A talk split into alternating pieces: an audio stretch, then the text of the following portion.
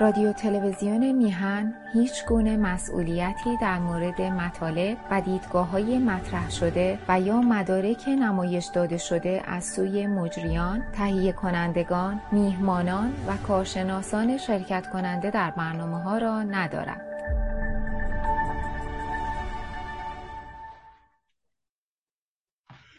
بله. درود به همه عزیزان. امیدوارم که خوب و تندرست باشید. من هم خوب و کماکان برای قرار هفتگی آماده. مطالب بسیار متنوع و زیاد هست و برخی از این مطالب رو برحال انتخاب می‌کنیم که با دوستان صحبت بکنیم. من در ضمن یادداشت بکنم که چه ساعتی آغاز کردم که فراتر از اون زمانی که باید نروم. 22 و 16 دقیقه به زمان پاریس. بسیار خوب. هفته ای که گذشت در ضمن من یک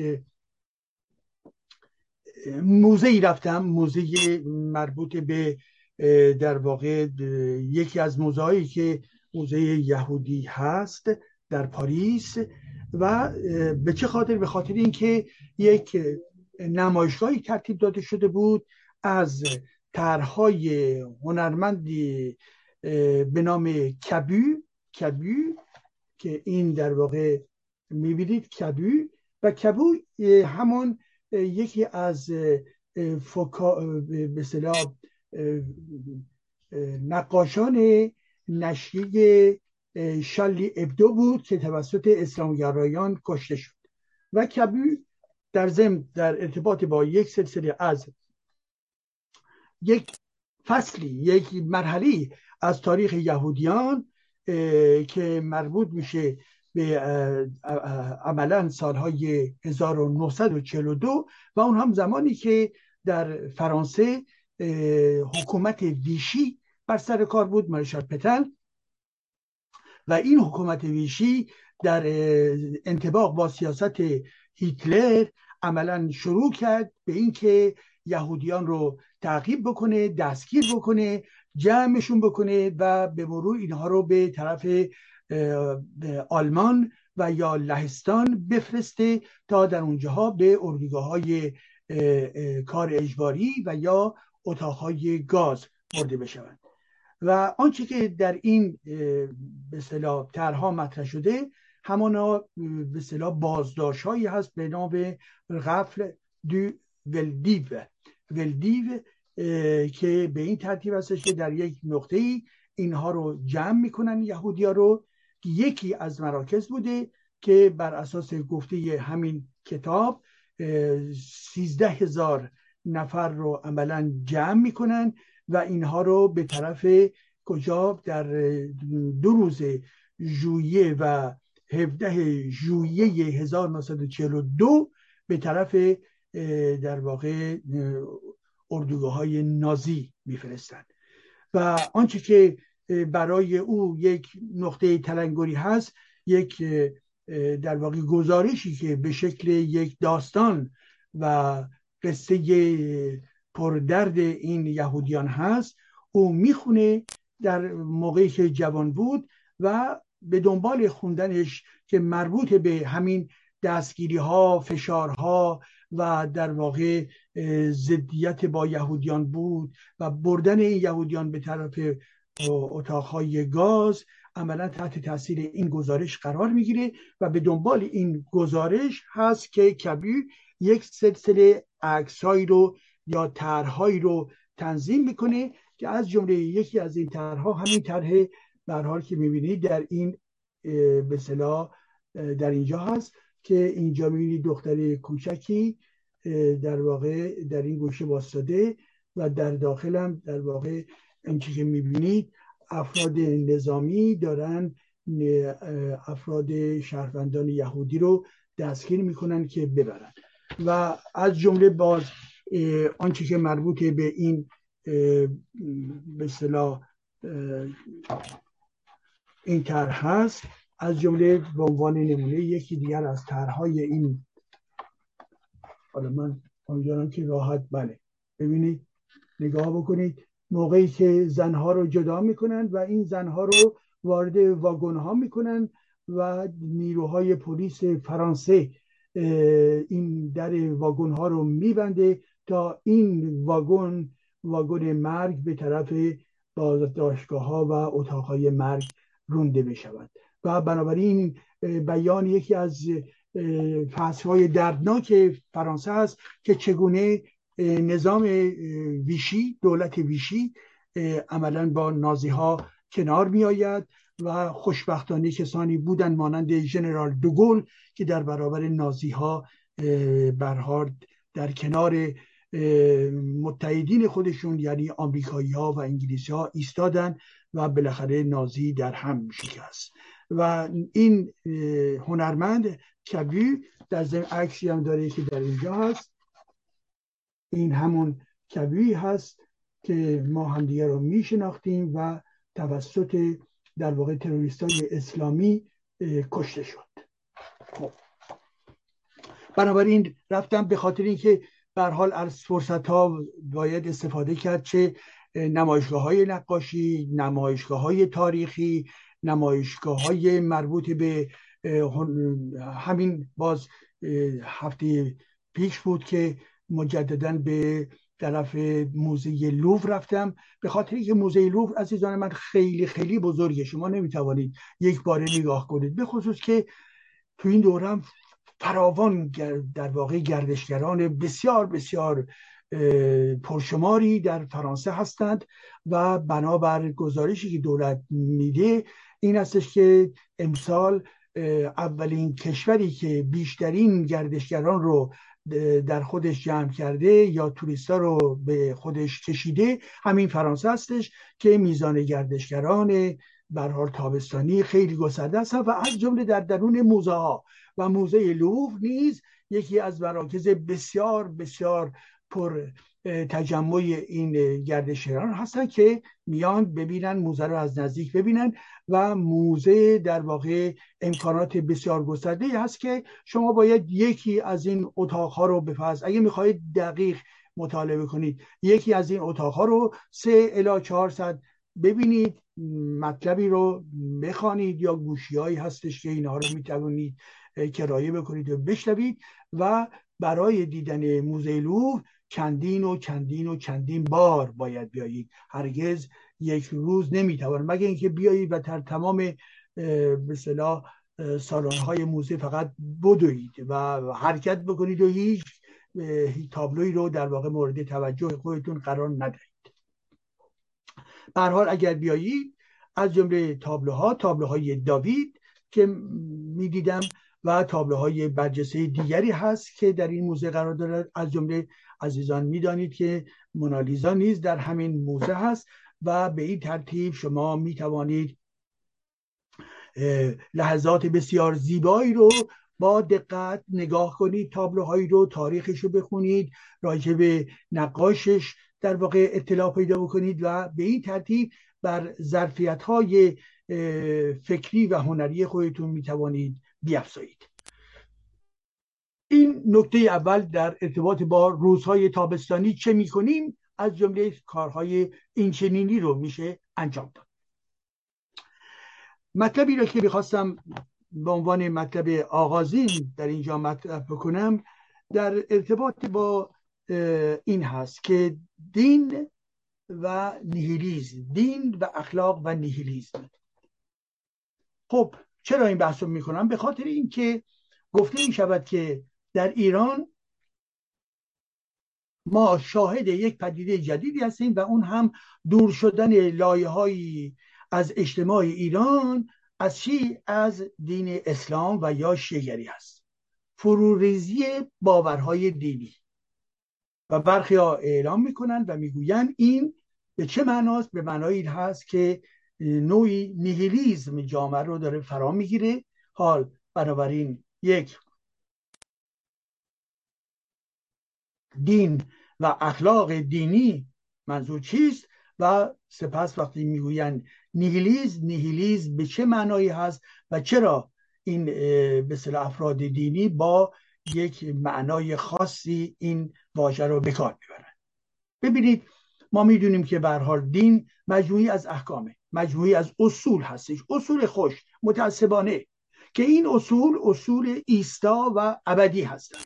مانند اصولی که در قرآن وجود داره احکامی که در قرآن وجود داره و اینها از اونجایی که جنبه الهی دارن مقدس هستند و بنابراین برای تمام قرنها و عصرها در واقع آمده است و خود اونها هم اعلام می‌کنن که این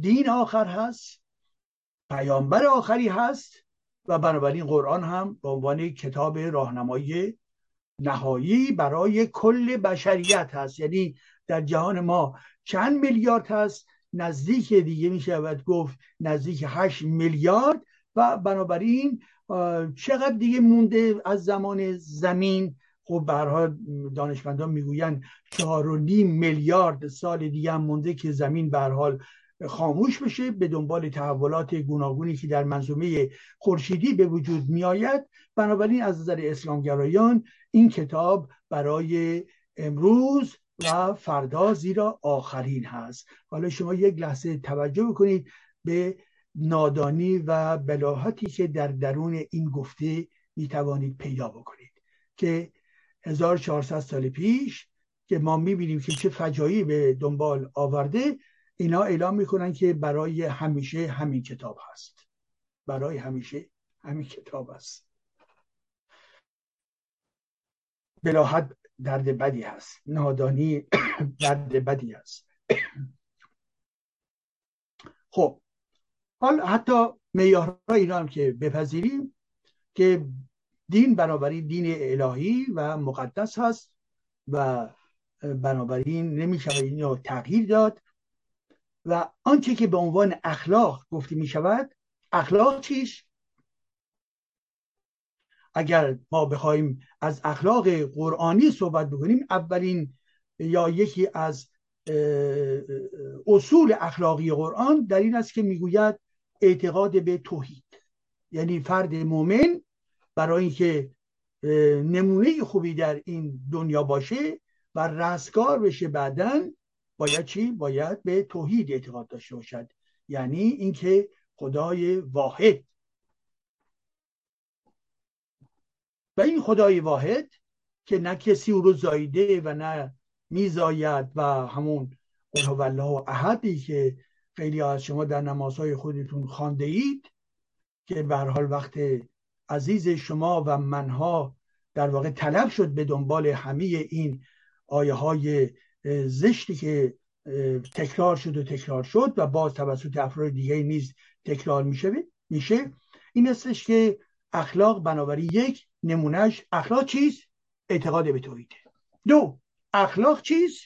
می‌گویند به فرض عدله کدوم عدل عدل الهی است. یعنی چه عدل الهی؟ یعنی که زمانی که برها این دنیا که دنیای بدی هست. دنیای در واقع زشتی هست. پس بنابراین باید رفت مرد و وقتی که پس از رو به روزگار قیامت می‌رسه بهشتی هست جهنمی هست و به این ترتیب شما به توحید اعتقاد دارید و به علاوه به عدل اعتقاد دارید و اون عدل کدوم عدل؟ عدلیه که الله اون بالا نشسته میگه که چه کسی بره به جهنم چه کسی بره به بهش بر اساس به صلاح گناه هایی که کرده. این عدل الهیه.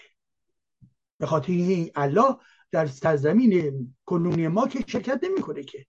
هیچ اللهی وجود ندارد. بنابراین مؤمنان می‌گویند که بالاخره اون نهایت خدا مداخله, مداخله خواهد کرد. خب این هم نمونه دوم هست. باز وقتی که صحبت از میشه که اخلاق چیست؟ اخلاق می‌گویند به این معنا هست که شما نبوت رو قبول داشته باشید. به این معنا هست که شما در واقع وفاداری خودتون رو به اسلام اعلام بکنید. اینها رو به عنوان عناصر اخلاق اسلامی یا اخلاق دین اسلام معرفی می‌کنن. این که می‌گوین اگر می‌گوین دروغ نگویید نه اینکه هرگز دروغ نگویید. چرا که در درون قرآن چه تقیه وجود دارد؟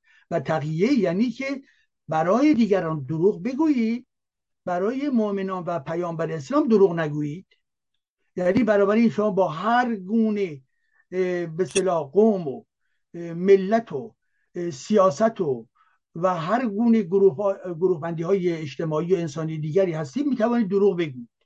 ولی چی؟ در ارتباط با خودی هامون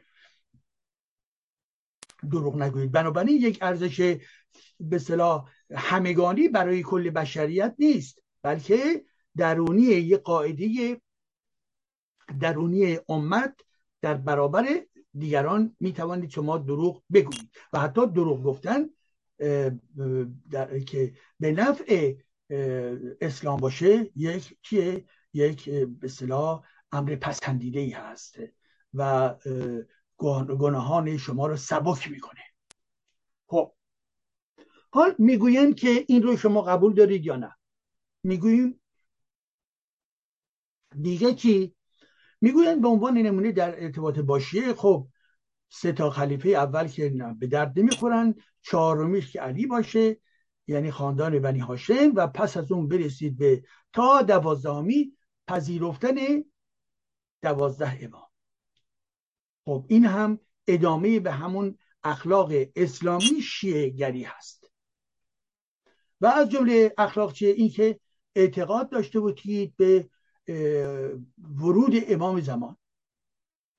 خب حالا ببینید وقتی اینا دارن اخلاق میگن همون منظورشون مذهب و دینشونه. یعنی میگن این ارزش های ما اینا هستش. شما به اینها باید چنگ بزنید. اگر در جامعه در واقع این اخلاق رو یعنی این دین باوری ها رو ازشون بگیرن جامعه در واقع چی؟ سرنگون میشه. جامعه بدون پای و اساس میشه. و جامعه به نیهیلیزم در میقده یعنی چه پس بنابراین اینا می‌گویند که یک اخلاق رو ما تعریف کردیم. این اخلاق بهترینه زیرا متعلق به آخرین دین هست. از قرآن آمده و اینها رو باید خوب بچسبید. اگر نچسبید شما سقوط خواهید کرد. انحطاط خواهید رفت. و دیگه چیزی در مغز خودتون ندارید. نیهیلیزم یعنی نوعی بنبست نوعی پوچیگری نوعی بی ارزشی نوعی بی اخلاقی نوعی که دیگر هیچ چیزی قابل اتکا نیست. و انسان روی کلش را میره.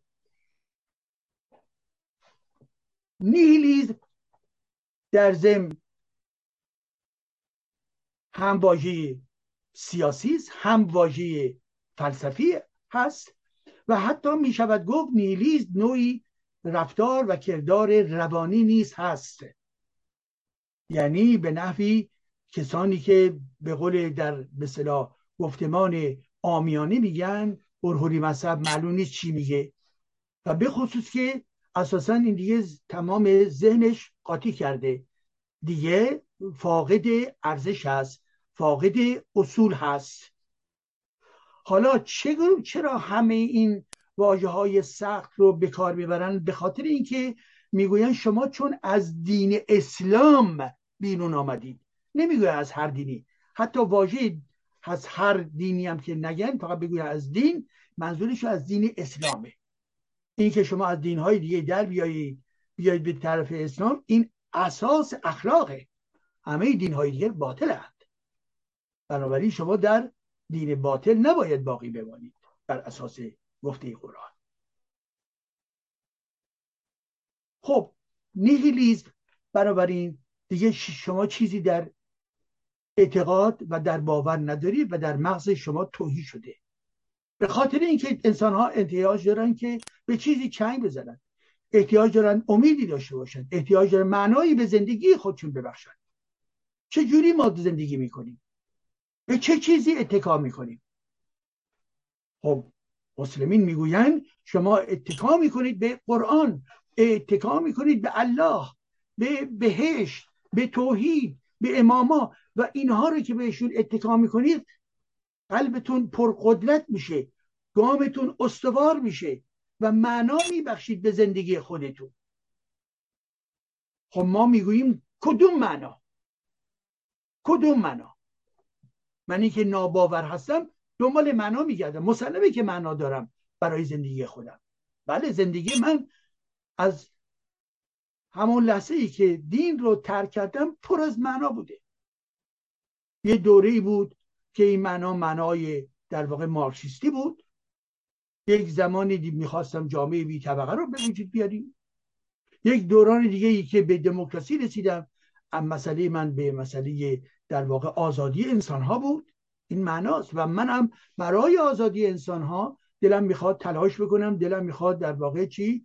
نوعی مسئولیت رو نشون بدم و این معنا میشه برای من. و زمانی هم که به اکولوژی گرایش پیدا کردم که با دموکراسی رو جمع کردم خب می‌بینم که خب معنای زندگی من این هستش که در ضمن این جهان بدون یک طبیعت سالم جهانی ویران هست. بنابراین من انسان با جانور و با درخت و جنگل و طبیعت ماها یک اکوسیستم هستیم. اکوسیستم. و هر کدوم ضربه ای که به اینها بخوره اجزای این مجموعه شدیدن زخم می‌خوره و ویران میشه. و این ویرانگری نه برای هر کدوم از این عناصر برای کل هست. بنابراین خب به علاوه معنای من برای زندگی چیست؟ من دلم می‌خواد که صلح باشه. من دلم می‌خواد که در تمام این خیابانهای پاریس یا تهران یا اصفهان یا هر جای دیگر پر از موسیقی باشه و در تمام خیابانها نمایشگاه نقاشی باشه. در یک گوشه شاعری شعری می‌خواند در گوشه دیگر داستان نویسی قصه خود رو بازگو می کند در نقطه دیگر تکنولوژی و و دانش رو در واقع عرضه می کنند و معرفی می کنند در نقطه دیگر فیلسوفی در حال سخنسرایی هست. بسیار زیباست. این اخلاقه. اخلاق عبارت چیست؟ مجموعه ارزش هایی رو که شما برای خودتون تعریف می‌کنید. اینو بهش میگن اخلاق لایک. اخلاق زمینی است. ارزش های معنوی زمینی است. شمایید که تایید می‌کنید که چه نوع اخلاق و چه نوع ارزشهایی دارید. عزیزان من توحید یک اسارت هست. امام زمان یک سقوط در منجلاب است. ولی که اینکه به برادری انسان ها و برابری انسان ها فکر بکنیم و اینکه یک جامعه معتدلی رو خانش باشیم به شما قوت میده و میگه که ببین این خوبه این جالبه. اینکه فعالیت های فرهنگی در یک کشوری واقعا محور بسیار اساسی باشد. کل این جامعه به بالا کشیده می‌شود. فرزانگان بسیاری بیرون میآیند متولد میشن ارزش های زمینی ارزش های انسانی موتور نیرومندی برای انسان ها هستند اون کسی که می‌گوید برای الله من به اصطلاح انگیزه دارم و توحید اینها جز پستی روح انسان ها جز آلودگی ذهن انسان ها و جز خرافه پرستی چیز دیگری نیست. حتما تاثیر می‌گذارد. بله تاثیر می‌گذارد. انسان هایی که در خرافه پرستی هستند و می‌روند به سوی یک امام تاثیر گرفتن. به حال ذهنشون و رفتارشون متاثر شده. و ولی برای چی؟ چیزی مهم چیزی زشت. این انسان ها در یک بستر تربیتی و روانی سالمی قرار نگرفتند. برای امام معصومه مثلا یا بهش به قول خودشون حضرت معصومه گریه می‌کنه. آخه فرد نادان این کار چیست؟ معصومه کیست؟ دشمن ایرانیان بوده. برای عبدالعزیز گریه می‌کند. برای امامزاده داوود و امامزاده قاسم گریه می‌کنن یک روزخان پس فطرت هم میاد اونجا. یک نوایی حزنگیزم سر میده تا این افراد رو به شدت بر سر آنها بکوبد و شخصت اونها رو نابود بکند. ارزش معنوی کجاست؟ شما ارزش های معنوی رو تعریف بکنید. اومانیز ارزش معنوی است. خواستار صلح بودن و مخالفت با جنگ ها ارزش معنوی است. اینکه تمدن های گوناگون با هم ارتباط داشته باشند ارزش معنوی است. اینکه علیه گرایی و نجات پرستی مبارزه بکنیم ارزش معنوی است. درست؟ بنابراین وقتی که اینها می‌گویند که دین برابر با اخلاق و اخلاق برابر با توحید و امامت و ارزم حضور شما پیامبر و و تمام این به صلاح خرافه های گوناگون خب اینا جل دارن می‌کنن.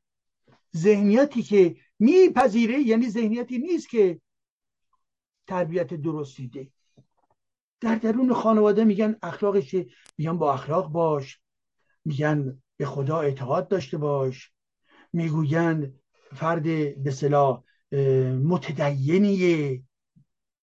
متدین. می‌گویند این فرد نماز و روزش ترک نمیشه. خب این بیان یک نادانی است. این اخلاق نیست این ضد اخلاق این باور به ارزش های انسانی و خودمختاری انسانی نیست. این بیان وابستگی به پدیده مهم ناپسند زشت. هست.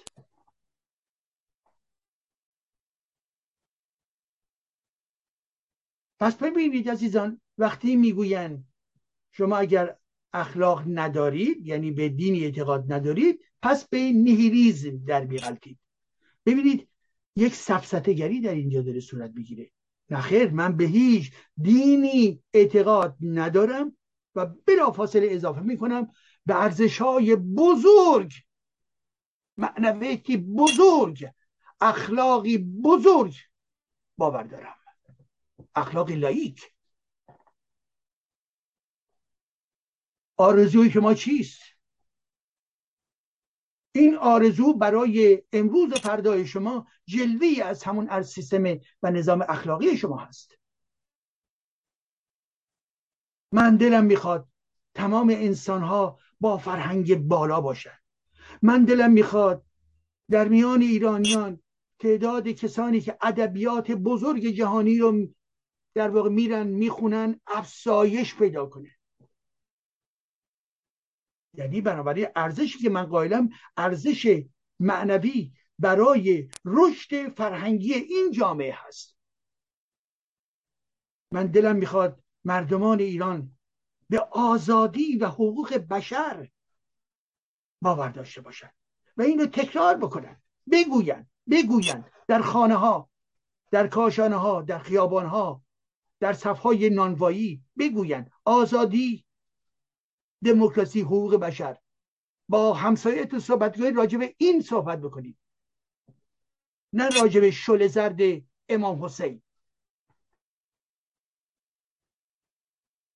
این الهتاته نقد بکنید حکومت رو نقد بکنید آخوندها رو نقد بکنید فساد رو و در ضمن بگویید چه می‌خواهید. آرزوتون چیست؟ که اونها نباشند بله ولی کافی نیست. بگویید که آزادی هم باشد. حقوق بشر هم باشد.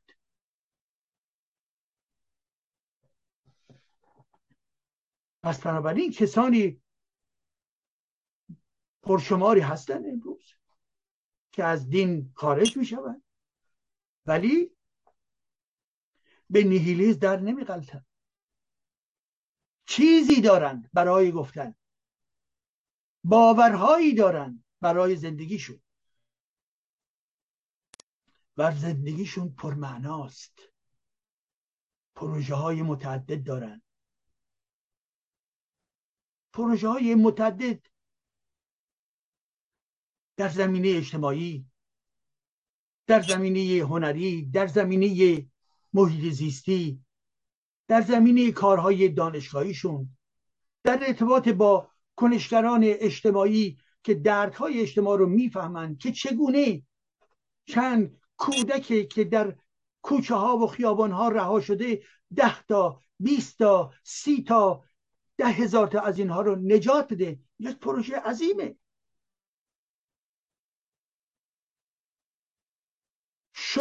شب تا صبح صبح تا شب داره فکر می‌کنه چگونه امکانات به وجود بیاره که پنج تا بیست تا کودک رها شده رو نجات بده. این معنای زندگی.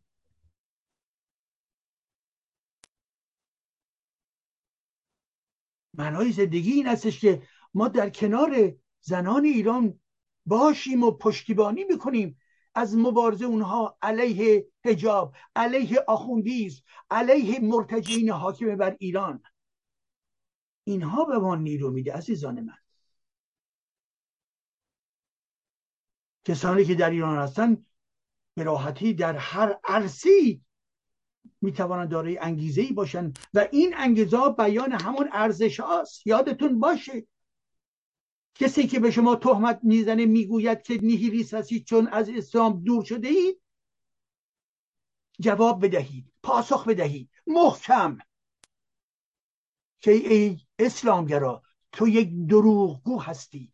تو یک نیرنگ باز هستی. و دین تو دین آلوده بیش نیست.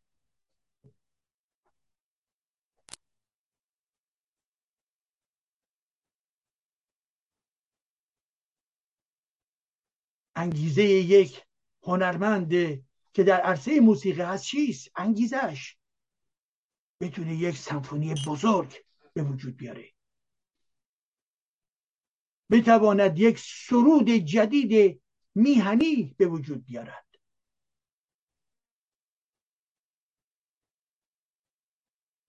بتواند یک پیس تئاتر یک فیلم زیبا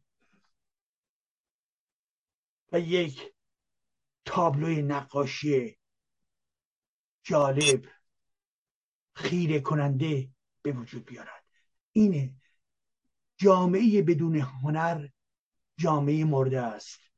و زمانی که هنرمند نقاش شاعر نویسنده می نویسند و می نویسند اینها فضای فرهنگی رو به باران می کشند و انسان ها یاد می‌گیرن که برای خودشون ارزشی داشته باشند مانند قهرمان فلان داستان. الگو می‌گیرند. نیرو می‌گیرند. و اینه. بنابراین ما به نیهیلیزم میافتیم عزیزان من. جعل مسلمین و جعل دیگران البته. فقط هم مسلمین نبودن و حتی در کلیسای مسیحیت هم نیز چنین می‌گفتن. یا حتی حتی خارج از این اونهایی که خود رو به عنوان پست مدرنیست تعریف می‌کنن می‌گویم بله ما الان دیگه بر نیهیلیز رسیدیم. تمام ماجرای مربوط به راسیونالیسم شکست خورده. دیگر هیچ حقیقتی وجود ندارد و برابر این چیزی دیگر نمانده است. بنابراین خود اونها تبدیل به نیهیلیست می‌شوند و می‌گویند این جهان نیهیلیست شده است. در خیلی در جهان بسیار چیزهای پرمعنا وجود دارد. تک تک شما در همین لحظه فکر بکنید چه پروژه هایی دارید چه امیدهایی دارید. و تک تک شما دارای ارزش های برجسته هستید و بگویید با دوستانتون با خانوادهتون بگویید پروژه های خود رو. بگویید ارزش های این جهانی شما کدام هستند و بگویید که چرا در درون قرآن و شیگری ارزش معتبری وجود ندارد و این ارزش هایی که به عنوان ارزش های دیری اعلام می شود همون بندهای اسارت انسان ها هست. من طرفدار توحید بشوم هرگز. من طرفدار امام دوازدهم بشوم هرگز. اینها زشتی های جهان ما هستند. و جامعه من ما نمی‌دانم که در چه روند پیچیده ای عملا به این رسید که چنین آلودگی های فکری در ذهن خود فرو ببرد. یک لحظه با کسانی که در کشورهای مختلف دارید زندگی می‌کنید با افراد اون کشور مقایسه بکنید. در هلند هستید با هلندیا. در انگلستان هستید در آمریکا هستید در فرانسه هستید در هر جایی که دیگه هستید ببینید افکار عمومی که در این کشور هستش به طور غالب چی هست؟ و اینو مقایسه کنید با شرایط خودمان ایران. افراد و باورهاش. باورهای خرافیشون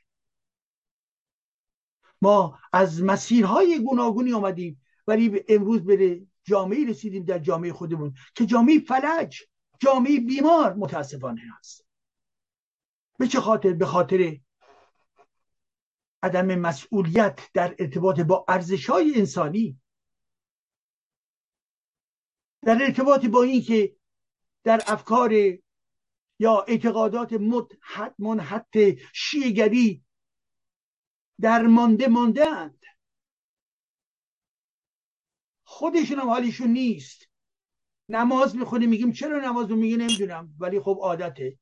سفره میاندازه میگیم چرا سفره میندازی میگه بالاخره همدیگه رو می‌تونیم دیدار بکنیم. انگار که چیزی دیگر برای دیدار دوستانه وجود ندارد. باید یک به سفره ابوالفضل بندازی و دیدی در این فیلم کوچکی که دست به دست داره میشه یک صفحه یک به سفره انداختن. حدود ده نفر از زنان دارن به خودشون تکون میدن ابوالفضل ابوالفضل می‌کنن و دور این سفره دارن در حال چی هستن؟ به در حال این ور اونور کردن و تکان دادن خود هستن. اینها چه چیزی در مغز دارند؟ اینها وابسته هستند. اینها هیچ گونه ارزشی ندارند. این فاجعه جامعه هست که چنین افرادی ابوالفضل ابوالفضل بکنن و اون ابوالفضل نماینده استعمار رو برای خودشون برای تفریحشون برای باورشون و برای نشاط خودشون به کمک به طلبند. و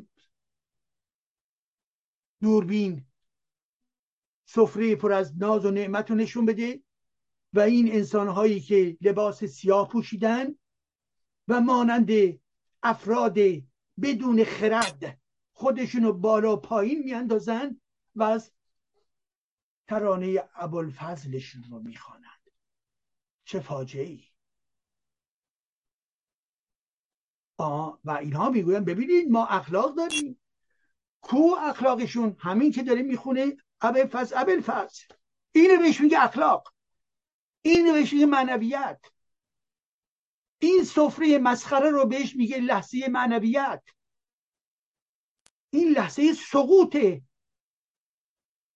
این بردگی انسان ها هستش. شما برای اینکه در یک تفریح انسانی شرکت کنید احتیاجی به ابوالفضل دارید؟ مهمانی بگذارید؟ در خانه در بیرون با دوستانتون برقصید با دوستانتون موزیک بزنید با دوستانتون می بخورید با دوستانتان شعر بخورید بخوانید. یک قطعه از یک ویولونسل گوش بدهید. به طبیعت نگاه کنید گلها رو نگاه کنید.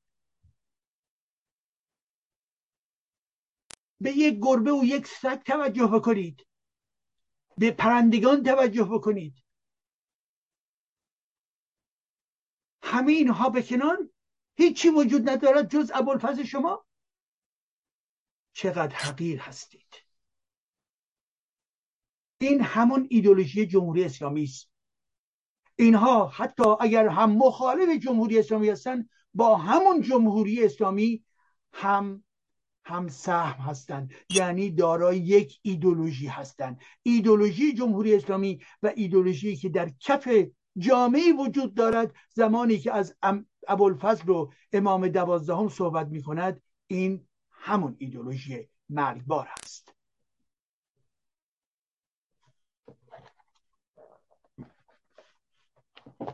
چقدر زشتی؟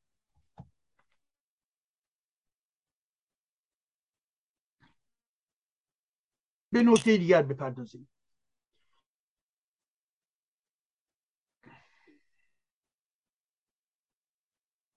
دوستان عزیز هفته پیش درباره ترور سلمان رشدی صحبت کردیم. ترور جنایتکارانه ای که عملا توسط محافل وابسته به جمهوری اسلامی آماده شده بود. و اون هم در زمانی که اینها خواستار به صلاح رسیدن به برجام هستند و دارن با هم دیگه مذاکره می‌کنن در ضمن ترور هم چاشنی مذاکره می‌کنن. و پیام میدن به غرب که ببینید ما در ضمن اونجایی که می‌خوام می‌کشیم. بله سلمان رشدی رو هم می‌کشیم. شما باید امتیازات بیشتری به ما بدهید. و اینها آنقدر تبهکار هستند که نابودی جان یک انسان اهمیتی ندارد.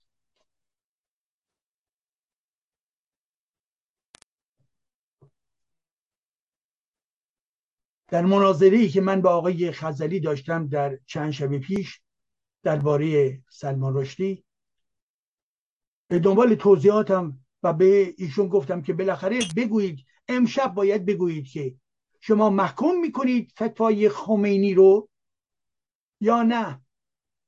و در آخر چه گفت؟ گفتش که من به جنگ سلمان رشدی می‌روم. ببینید چگونه یک فردی که فرد جمهوری اسلامی است شیعه هست. ایدولوژی هست. این فرد با همون خمینی جلاد دارای یک نگاه یک نظر هست.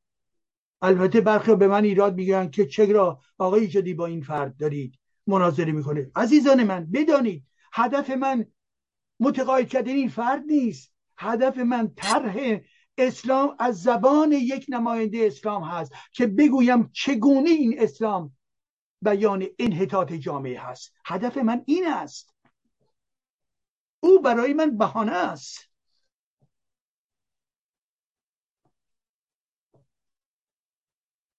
او کوچکترین اخلاق اجتماعی ندارد. اخلاقی که تعریف کردیم.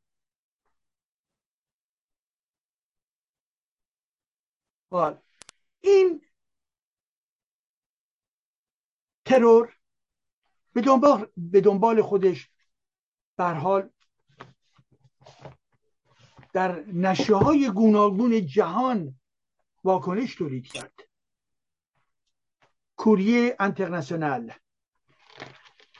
کوریه انترناسیونال یعنی در واقع مجلی هست که به نام کوریه انترناسیونال که این کوریه انترناسیونال در واقع از مقاله هایی که در کشورهای مختلف منتشر شده دستچین می‌کنه و میاره این کوریه انترناسیونال و می‌بینید این بالا در اینجا سلمان رشدی. و یک تر هم کشیده که این طرحه. دقت بکنید داس مرگ که در اختیار خمینی هست و اون جمهوری اسلامیش به عنوان فتوا بر سر یک نویسنده یک هنرمند کوبیده می شود.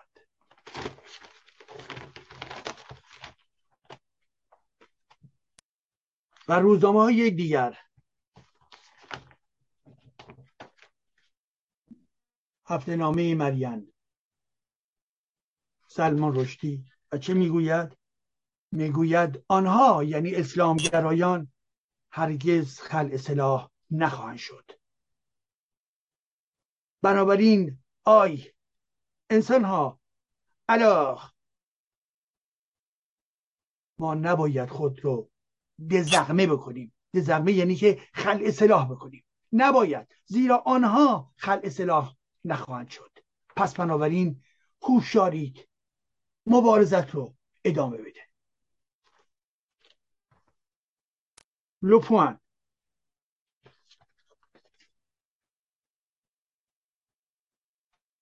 که چه گفته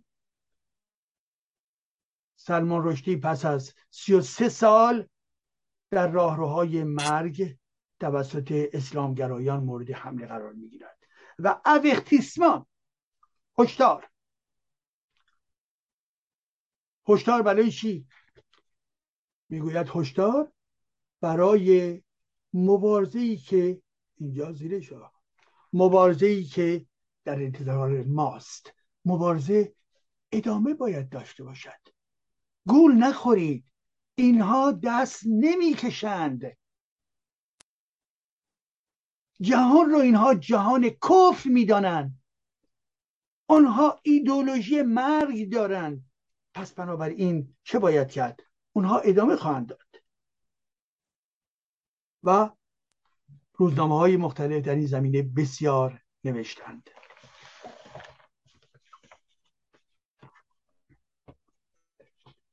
بسیار نوشتند. و یک بار دیگه هم در واقع از جمله این روزنامه شماره از شالی ابدو هست که ببینید سلمان رشید شدیدن زخمی کردند. شالی ابدو این رو نویسنده رو زخمی کردند و در اینجا می نویسد که شالی ابدو داره بهبود پیدا می‌کنه و بالاخره در حال به صلاح پیاده روی در خیابان ها هست به نحوی که کسی او را نشناسد. یعنی چی؟ به تنز می‌گوید. کسی او را نشناسد به چه خاطر؟ به خاطر همه زخمایی که بر چهره او وارد شده است. خب.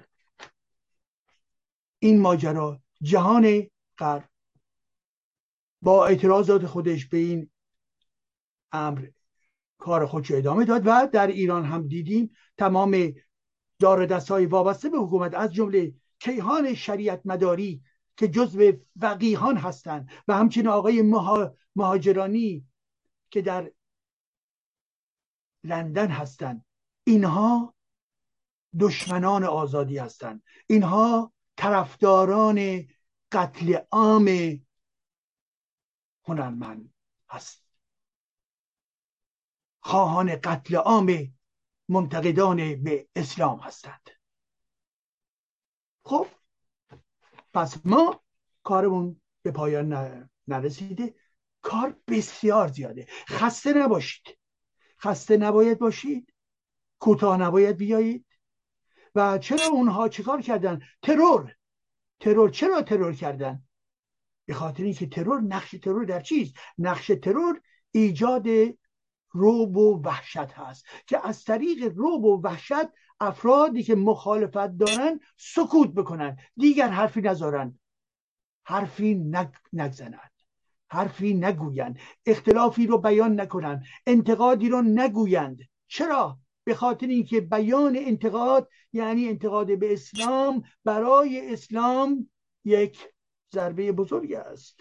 اونها احتیاج دارن که همه جهان در نادانی باقی بماند و بگویم بله دین اسلام دین صلح از چنین مزخرفاتی تکرار بکنن که تا اونجایی که میسر هست جهان رو بفریبند آنکه دین اسلام دین جنگ دین خشونت دین تجاوز است.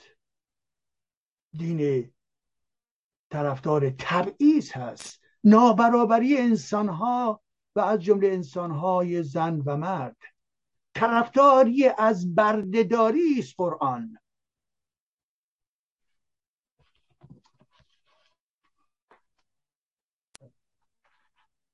یک نکته رو در نظر داشته باشید عزیزان من. و اون چیست؟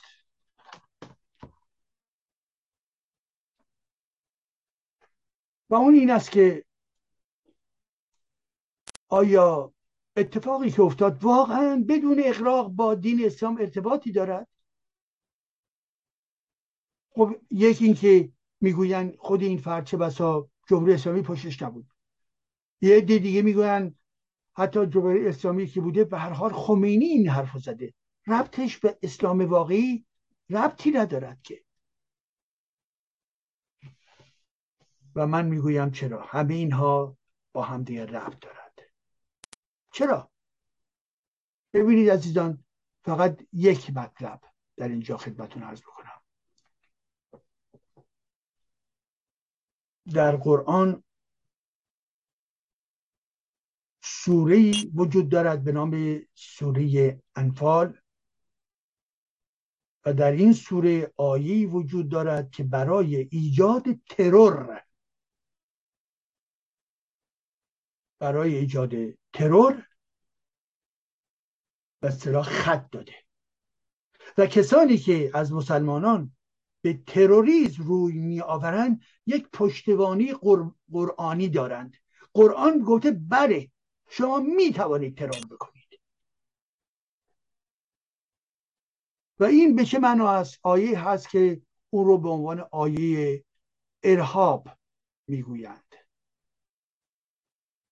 و ارهاب همان به معنای ایجاد وحشت ترسانیدن است. ایجاد خوف.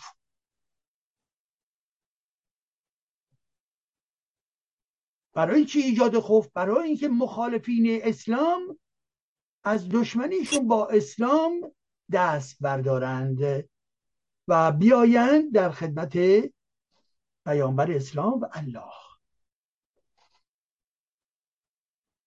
و الله خداوند مهربان و این الله مهربان در این آیه چه می‌گوید؟ می‌گوید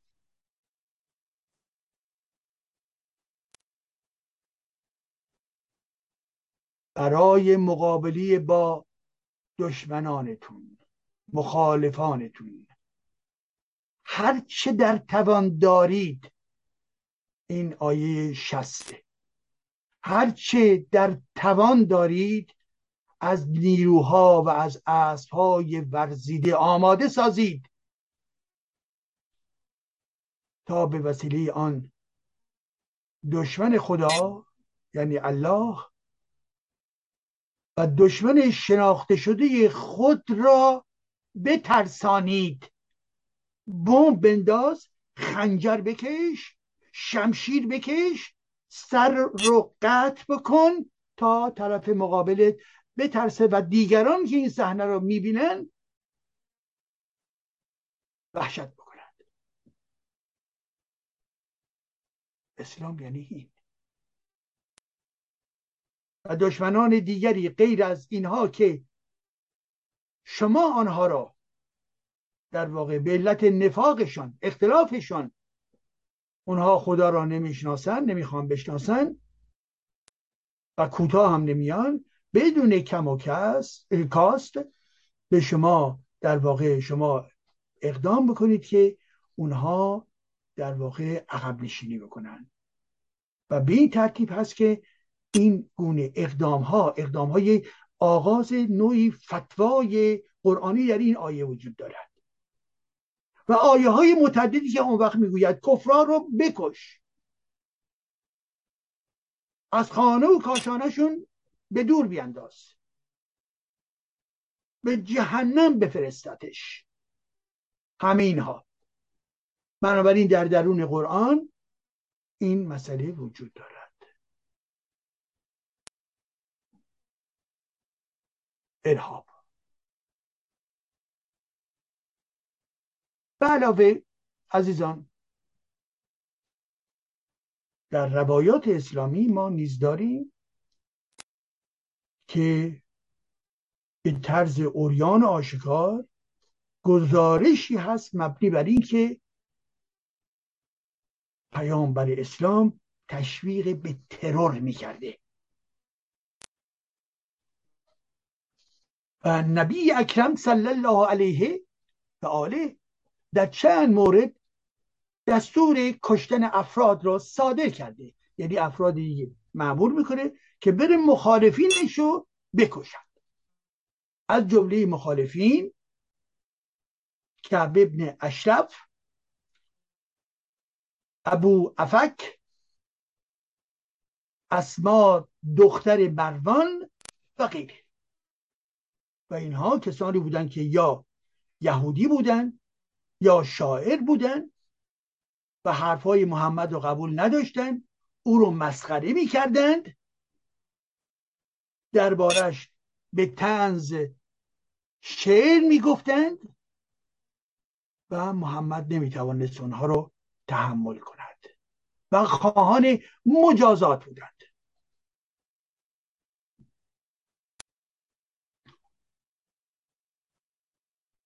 اینها در کجا آمده است؟ در کتاب های اسلامی است. من چیز رو اختراع نمی کنم.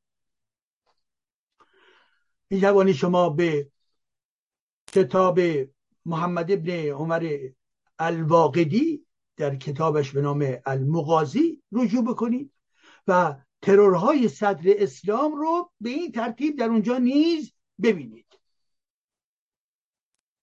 و از جمله ذکر شده در این کتاب که ابو افک که محمد دستور میده که اون رو برم بکشن و کشتنش هم به شکل شبیخون به شکل اینکه قبلا نمی‌دانند و قافلگیر شدن و نابود کردنه. درباره محمد گفته بود که هیچ قومی به اقوام و خیشان خیش بدتر از این مرد مکی هدیه نداده است. یعنی انقدر در زشتی و در بیرحمی هیچ در واقع قومی چنین مردی با این همه بیرحمی تا حالا عرضه نکرده بود. و آنقدر بیره و بیارزش که ادامش می‌گوید مردی که خیشان و فرزندان نیاکانش او را از خود راندن. و می‌گفت و درست میگه که بخش مهمی از قریشی ها که از همون قبیله بودن که محمد بود اون رو در واقع دفع کرده بودن. او خشونت اهل خشونت بود. ابو لحب رو یادتون هست؟ چگونه نفرین می‌کنه؟ زن ابو لحب رو به عنوان آیه های قرآنی یادتون هست که حتی زن اون رو می‌خواهد نابود بکنه به خاطر زن ابو لحب بوده؟ و حتی جزو فامیل محمد بوده؟ محمدین است.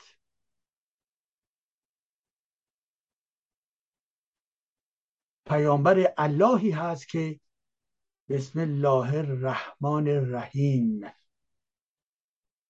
این رحمت او یک رحمت خیالیه. مهربانی او مهربانی واقعی نیست.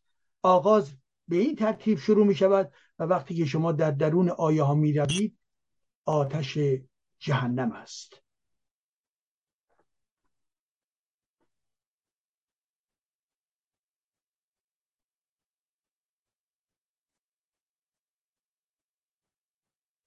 بله.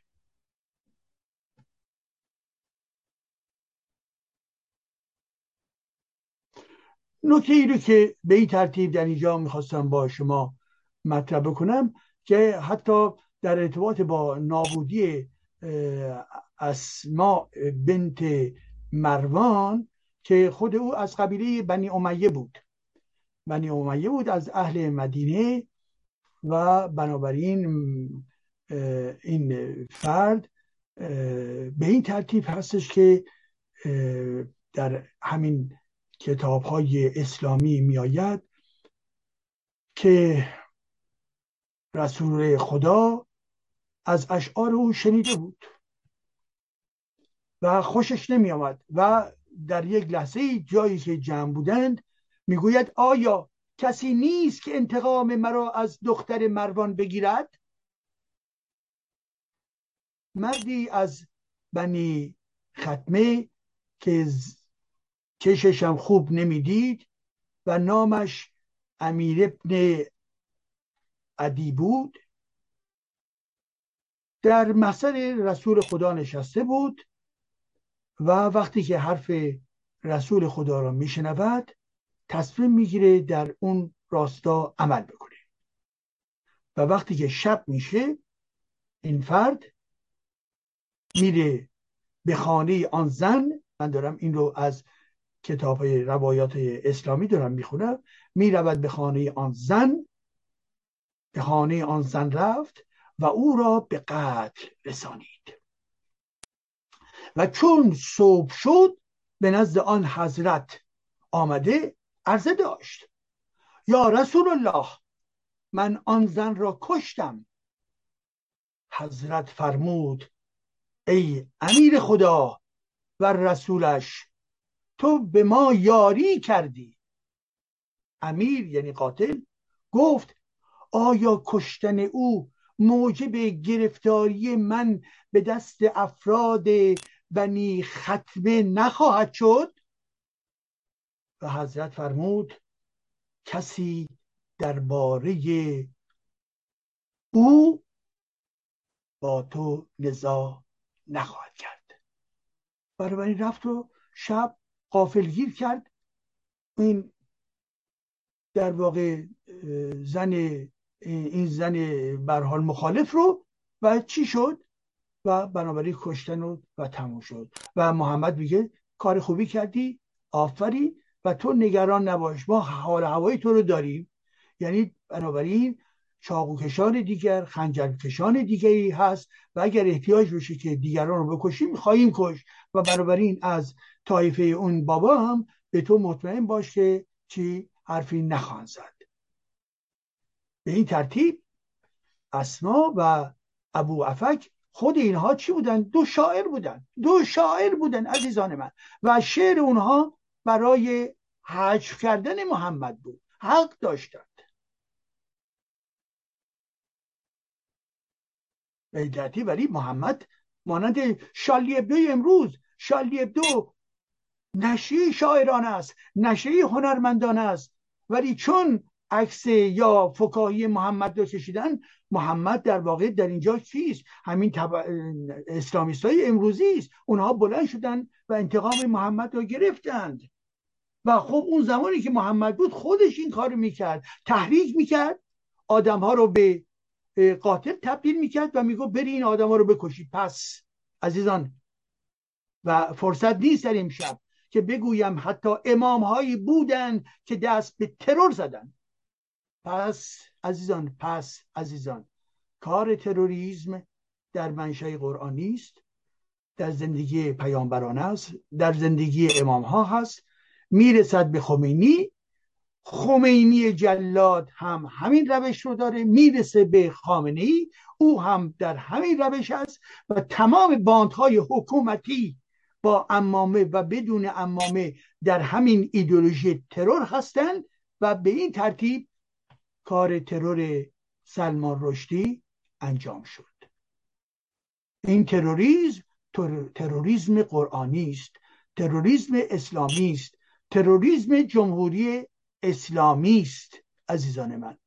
پس بنابراین این نوع ترورها همون ترورهایی هست که علیه شالی ابدو صورت گرفت همون ترورهایی هستش که علیه احمد کسوی صورت گرفت همون ترورهایی هست که علیه فریدون فرخزاد صورت گرفت. همون ترور، ترورهایی هست که علیه نویسندگان و هنرمندان ایرانی صورت گرفت علیه رهبران کرد صورت گرفت. این همان است.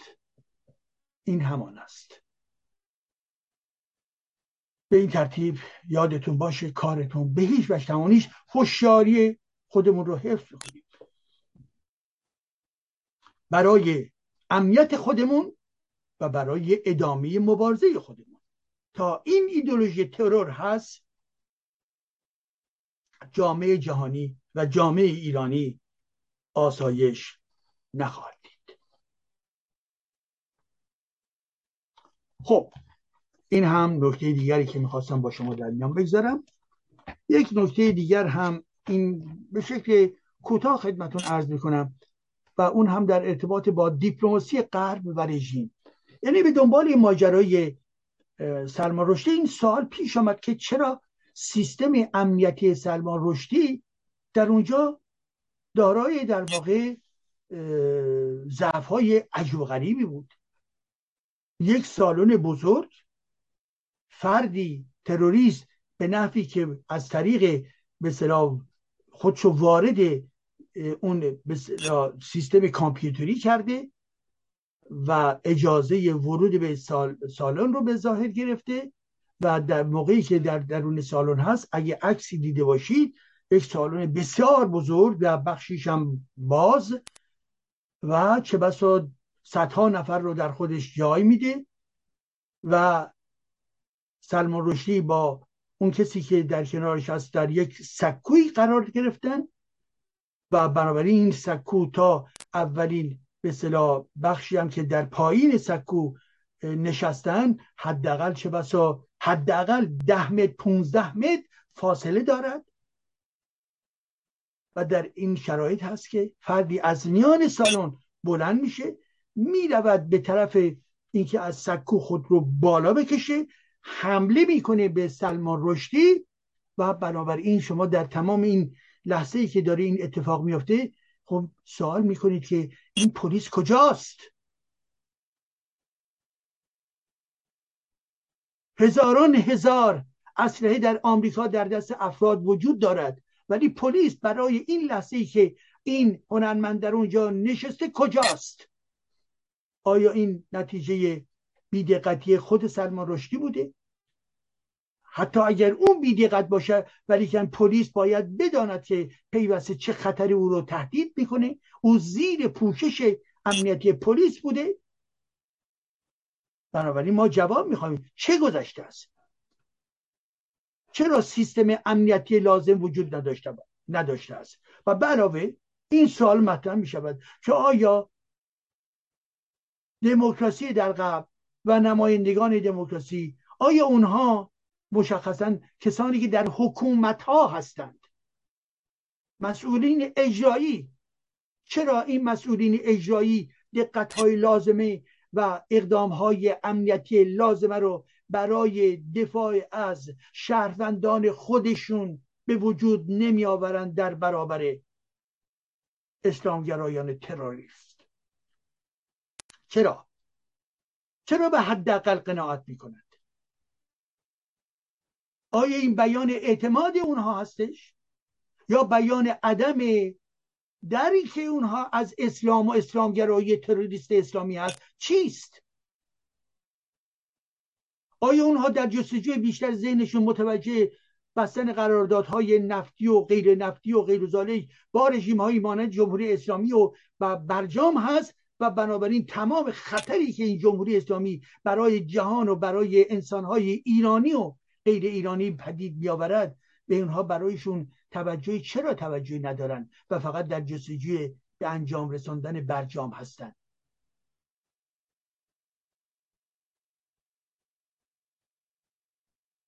یک گروه تروریستی اسلامی می‌خواد دست به اقدام بزنه که چی؟ که در واقع یک گروه اپوزیسیون رو در حومه پاریس در واقع به انفجار بکشاند.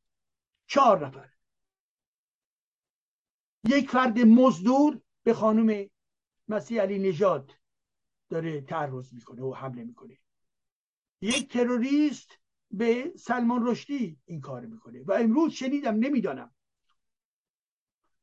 که ظاهرا در سوئد اقدامی بر پایه یک بمبی بوده زیرا در اونجا فستیوال مربوط به موسیقی و غیر هستش و از جمله هنرمندان ایرانی هم در اون شرکت می‌کنن.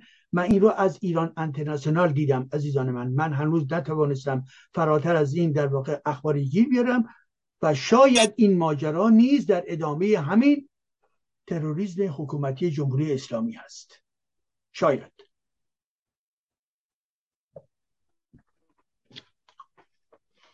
بنابراین آیا دیپلماسی غرب در خواب است؟ آیا دیپلماسی غرب همه خطرهای اسلامگرایی را می‌داند؟ آیا دیپلماسی غرب تمام خطر ایدولوژی قرآنی را می‌داند؟ اگر نمی‌داند چرا نمی‌داند؟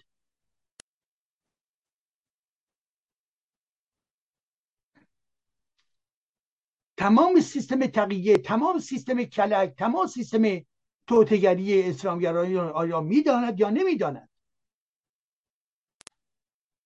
خب چرا نیروی لازم در این زمینه به کار رفته نمی شود چرا برخی دولت ها کوتاه می‌خوان بیاین و موافقت می‌خوان اعلام کنن برای استرداد به صلاح زندانیان سیاسی آن زندانیانی که در ایران هستند زندانی سیاسی هستند. ولی تروریست های حکومت جمهوری اسلامی اینها زندانی سیاسی که می شود مبادله کرد نیستن اینها تروریست هستند.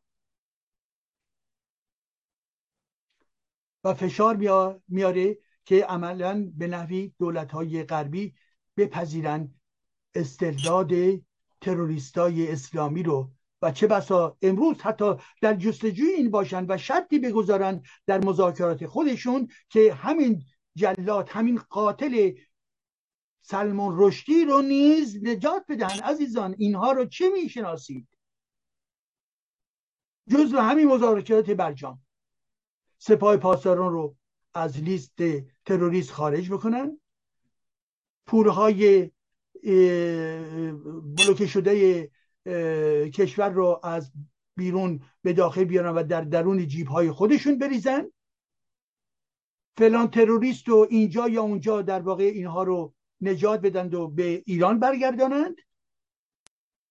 و کوچکترین در واقع امتیازها رو در ارتباط با موشک ها در ارتباط با فعالیت های اتمیش انجام بده و به این ترتیب یک بار دیگر در همون زمانی که داره به شما دست میده آخوند داره دشنه رو آماده می‌کنه به شکم شما فرود بیارد. آیا غرب می‌فهمه؟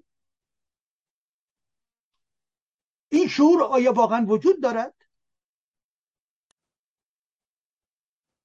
یا منافع تنگ نظرانه چشم اونها رو کور کرده است؟ و این رو در ارتباط با همه احساب می‌گویم. همه احساب سیاسی. احساب سیاسی چپ چپگرایان سبسا سوسیالیستا راستا در ارتباط با این جنایت و برای محکوم کردن آشکار جمهوری اسلامی چه کردند؟ مسائل رو تغییر کنید و بالاخره نکته پایانی. ببخشید. خاطرتون هست چند وقت پیش بود که یکی از دوستان نامه ای که نوشته بود گفته بود که آقای جدی در ارتباط با جامعه شناسی و برخی مکاتب صحبت لطفا بفرمایید و از جمله از هگل صحبت کرده بودند از ماش صحبت کرده بودند و غیره. و من توضیح در یکی برنامه ها نپیشین قبل از برنامه پیش درباره هگل گفتم و در اینجا چند نکته ای هم در ارتباط با مارکس میگم. کارل مارکس. ببینید عزیزان خواندن مکتب های فکری اساس اساس اساسی است. برای درک پدیده های گوناگون و ارتقا دادن فکر خودمون. مکتب های فلسفی مکتب های اقتصادی مکتب هایی که به جامعه شناسی برمیگردد و غیر و غیره. اگل نقش برجسته داشته در جهان تحولات جهان غرب. و کارل مارکس نیز که حتی خود رو شاگرد هگل می‌داند نقش بزرگی در عرصه اندیشه ها داشته و بعد به نوبه خودش تاثیر روی حرکت های سیاسی و مبارزاتی نیز باقی می‌گذارد. چند نکته مهم این هستش که کارل که در 1818 میلادی متولد میشه و در سال 1883 در واقع زیادم زندگی نمی‌کنه. در گذشته او در آلمان به وجود از یک خانواده یهودی. فردی هست با صدات. تمایلات بسیار بسیار عمیقی برای خواندن فلسفه داره. و رساله دکتراش درباره فلسفه یونانه یونان قدیم.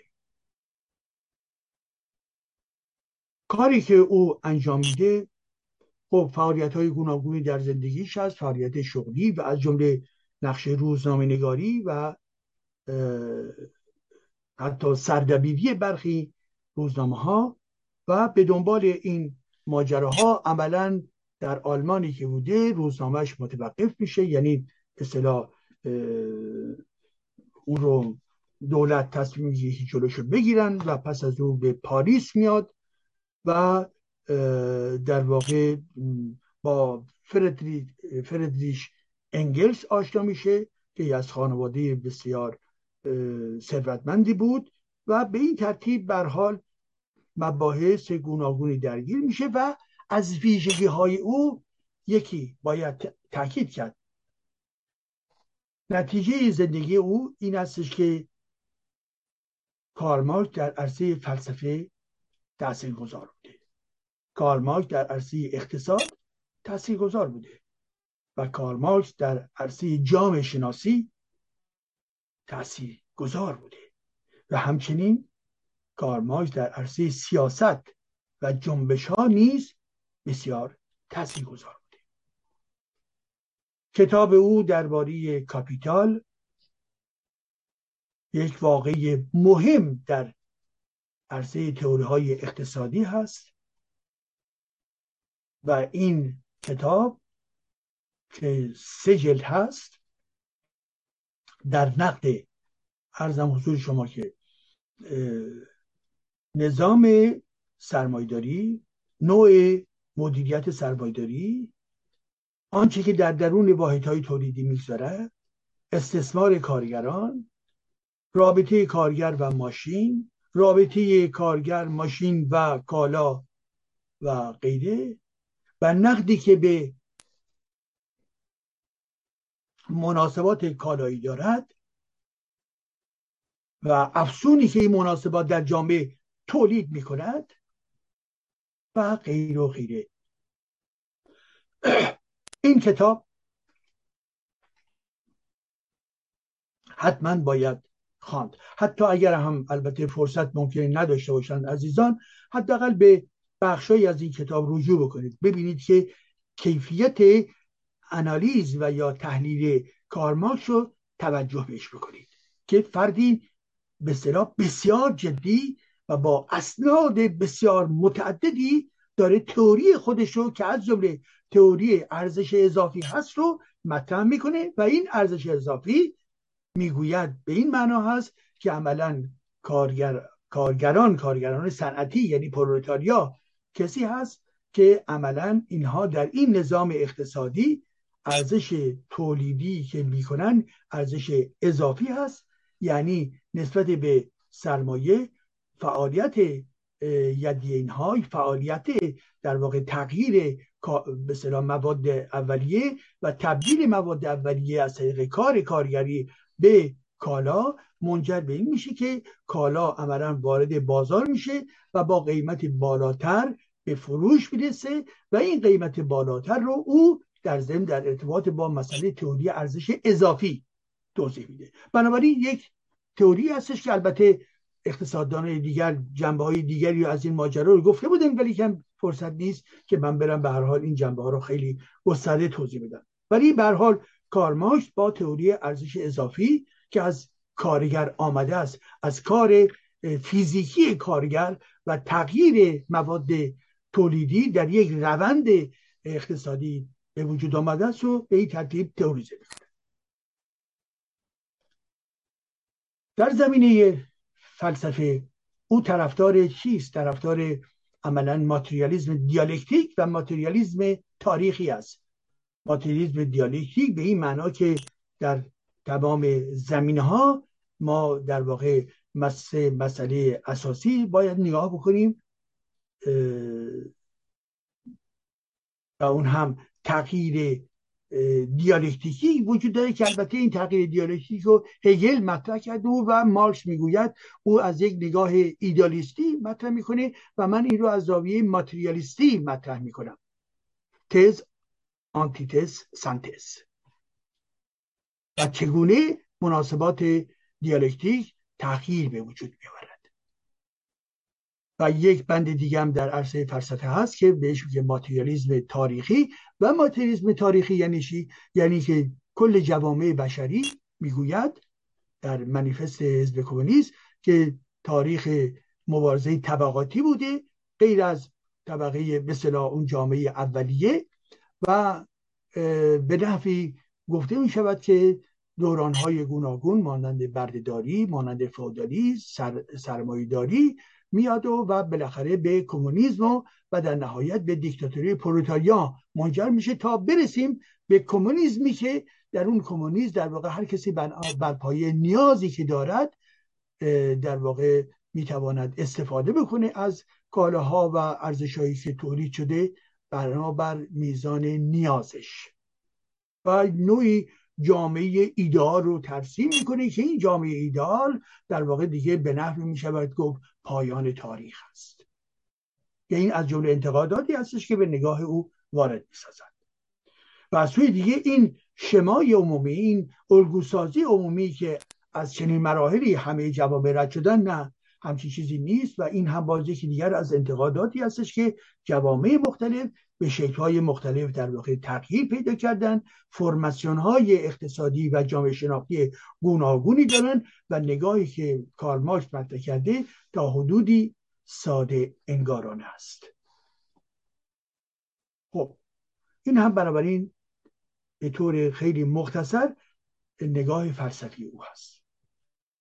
نگاه دیگه ای که بنابراین اقتصاد فلسفی هستش و بالاخره در اینجا سیاسی شو مطرح کنم و اون این هستش که می‌گوید بر حال او مارس می‌گوید فیلسوفان جهان را به راه های گوناگون فقط تفسیر کردند و موضوع مهم تغییر دادن آن است و این رو به عنوان یکی از نقاط گسست در تفکر فلسفی محسوب می‌کنن که کارماش می‌گوید فقط کافی نیست مانند هگل و دیگران بگیم که جهان چجوری است سیر ایده چجوری هستش بنابراین تفسیر بکنیم. حال باید این فلسفه وارد عمل ما بشه و در واقع این بار آنچه که مهم هست دیگه اینکه این جهان چیست نباشه بگوییم این جهان رو چجوری تغییر بدهیم. و برای تغییرش عملا تمام دستگاه فکری کارماکس مطرح میشه.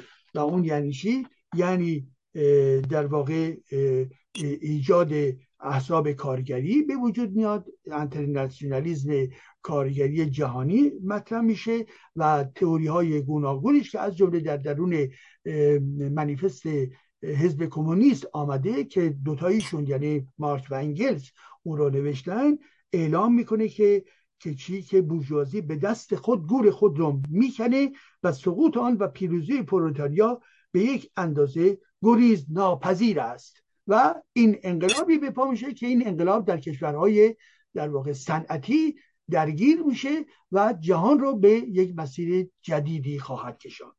و نوعی در واقع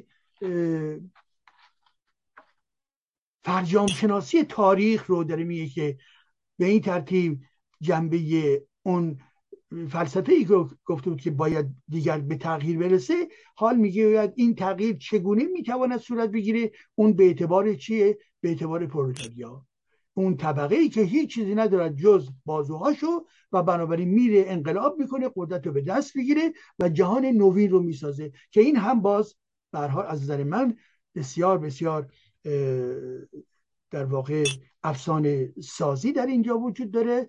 و انتقادهای گوناگونی در این زمینه نوشته شده در زمینه جامعه شناسی در زمینه سیاسی در زمینه نفی در واقع کل جامعه به معنای اینکه اونها همه ستمگر هستن و فقط طبقه کارگر هستش که خوبه هستش و اینکه نوعی میتولوژی به قول طبقه کارگر به وجود آمده که این طبقه چون هیچی نداره و در واقع رهایی بخش جامعه بشری خواهد بود. معلوم نیست که طبقه که به صلاح چیزی جز قدرت فیزیکی بازوهایش نداره به چه دلیل؟ الزاما باید تبدیل بشه به نجات بخش به نوعی در واقع امام زمان طبقاتی در عصر جدید. این معلوم نیست. یک نوعی در واقع افسانه سرایی که در این ذهن به وجود آمده و به این ترتیب ترسیم میشه به صلاح مراحل بعدی و یکی از جمله های معروف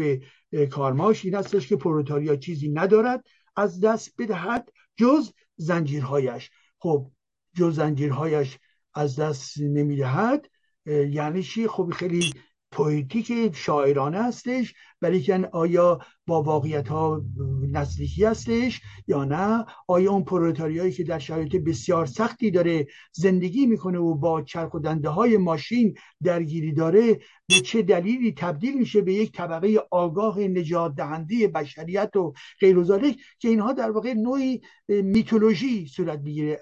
استور سازی در واقع صورت بگیره حال آنکه قواعد اجتماعی طاقت پیچیده تر از آن چیزی است که عملا کارماکس عزیز مطرح کرده بود. و اینها این اشتباهات عملا منجر به میشه در برخی از نظریاتش مسئله تئوری مربوط به دیکتاتوری پرولتاریا رو مطرح می‌کنه. و می‌گوید چون بورژوازی خود دیکتاتوری هستش بنابراین کارگران هم دیکتاتوری خودشون رو باید داشته باشن و به این ترتیب عملا توجیهگر یک دیکتاتوری میشه و عملا خار میشماره امر به دموکراسی رو امر آزادی به معنای مدرنیته خودشو و اینکه در جوامع دموکراتیک نیز جلوه های دیکتاتوری باشد بله وجود دارد. ولی که اینکه همه ویژگی های این جامعه مدرن مربوط به لیبرالیسم سیاسی رو با یک جمله محدود قضاوت بکنه که این یعنی دیکتاتوری و این دیکتاتوری بد است ولی دیکتاتوری خوبی شما داریم که اون دیکتاتوری مال پرولتاریا هست. حالا معلومه چرا دیکتاتوری بورژوازی بده ولی دیکتاتوری پرولتاریا چون هیچی نداره اون خوبه میشه. ولی به هر حال آنچه که کارماکس عزیز گفته بود عملا به تحقق نرسید. به این معنا که اعلام کرده که در کشورهای پیشرفته صنعتی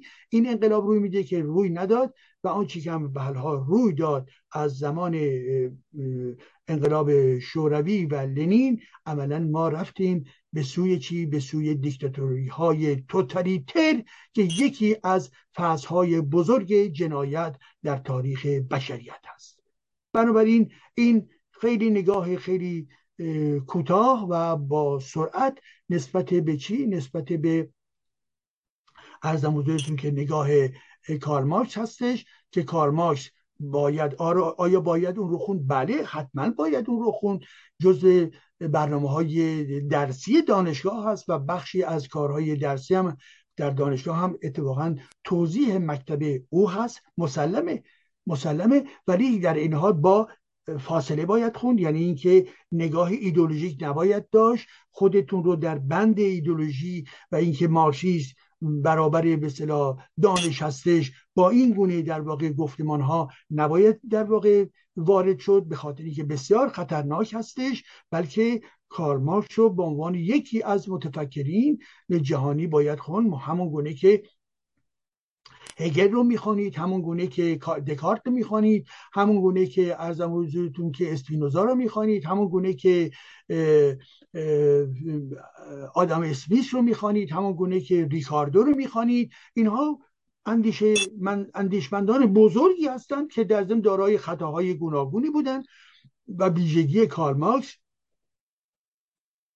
همانا جنبه در واقع ایدولوژیکیش و رابطش با اجتماع رابطش با به عوامل اجتماعی بود که یک بعد دیگری میبخشید و او می‌خواست جهان رو درگیر بشه تا اینکه جهان رو تغییر بده. ولی که به حال دیدیم که متاسفانه جهان تغییراتی درش به وجود آمد. ولی که این تغییرات البته با تراژدی های دیگری همراه بود. البته کسانی هستند که می‌گویند که آنچه که بعدها انجام گیره ربطی به کارماکس نداره. بله بحث زیاده. من خودم خوب می‌دانم ولی که به حال دیکتاتوری پروتاریا رو کارماکس مطرح کرده بود. این یک واقعیت داره و این یک خطای بزرگ هست. و به علاوه تئوری کارماکس در ارتباط با ارزم حضورتون که طبقه کارگر و ارزش اضافی امروز دیگر از نظر جامعه شناسی های گوناگونی که وجود دارد و همچنین تئوری های اقتصادی که امروز در این جهان به وجود آمده است از نشان دهنده این هستش که همه جنبه های تئوری کارماکس درست نیست. ولی پیشنهاد من این هستش که کارماکس رو بخوانید بدانید. در ضمن بسیاری چیزهای نوین میآموزید. به تعمیق شدن درک خودتون کمک خواهید کرد. بله ما با اندیشمندان به شکل در واقع اندیشمندانه باید رفتار بکنیم. با اندیشمندان بزرگ که تاثیر برجسی در تاریخ بشریت در تاریخ افکار در کشورهای گوناگون به وجود آوردن با اینها باید یک رابطه دیگر که همانا رابطه خردمندانه و با نگاه باز با نگاه نقادانه هست ما باید نگاه بکنیم و فاقد از شیفتگی های یک جانبی که بسیار خطرناک هستند. این هم صحبت هایی بود برای امشب. امیدوارم که دوستان عزیز خسته نشده باشید. امیدوارم که روزهای خوبی رو سپری بکنید. نکاتی رو اگر خواستید با من در میان بگذارید بنویسید در همون پایین همین برنامه. اگر هم امکانش نبود برای خود به سلام مدیریت رسانه میهن بفرستید.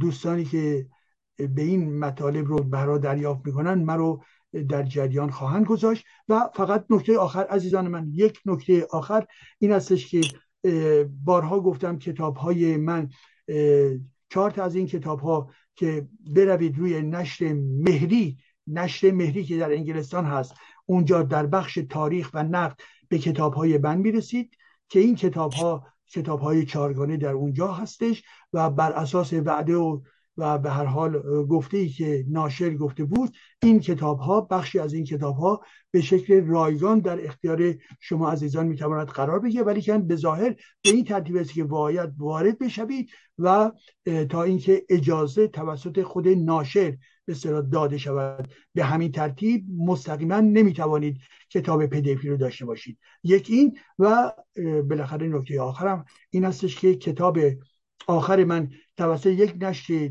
ناشر دیگر در ارزم حضورتون که در آلمان به نام نشر فروغ منتشر شد تحت عنوان به صلاح بحران بزرگ زیست بوم جهان و ایران.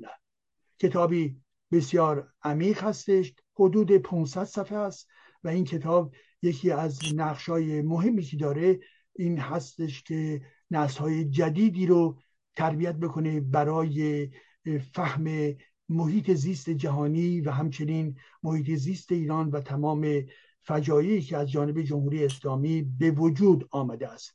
و این کتاب اگر هم بخواهید بروید ببینید که الان همین از دیروز در واقع در به سلام مرحله فروش رسیده و بنویسید فروغ بوک.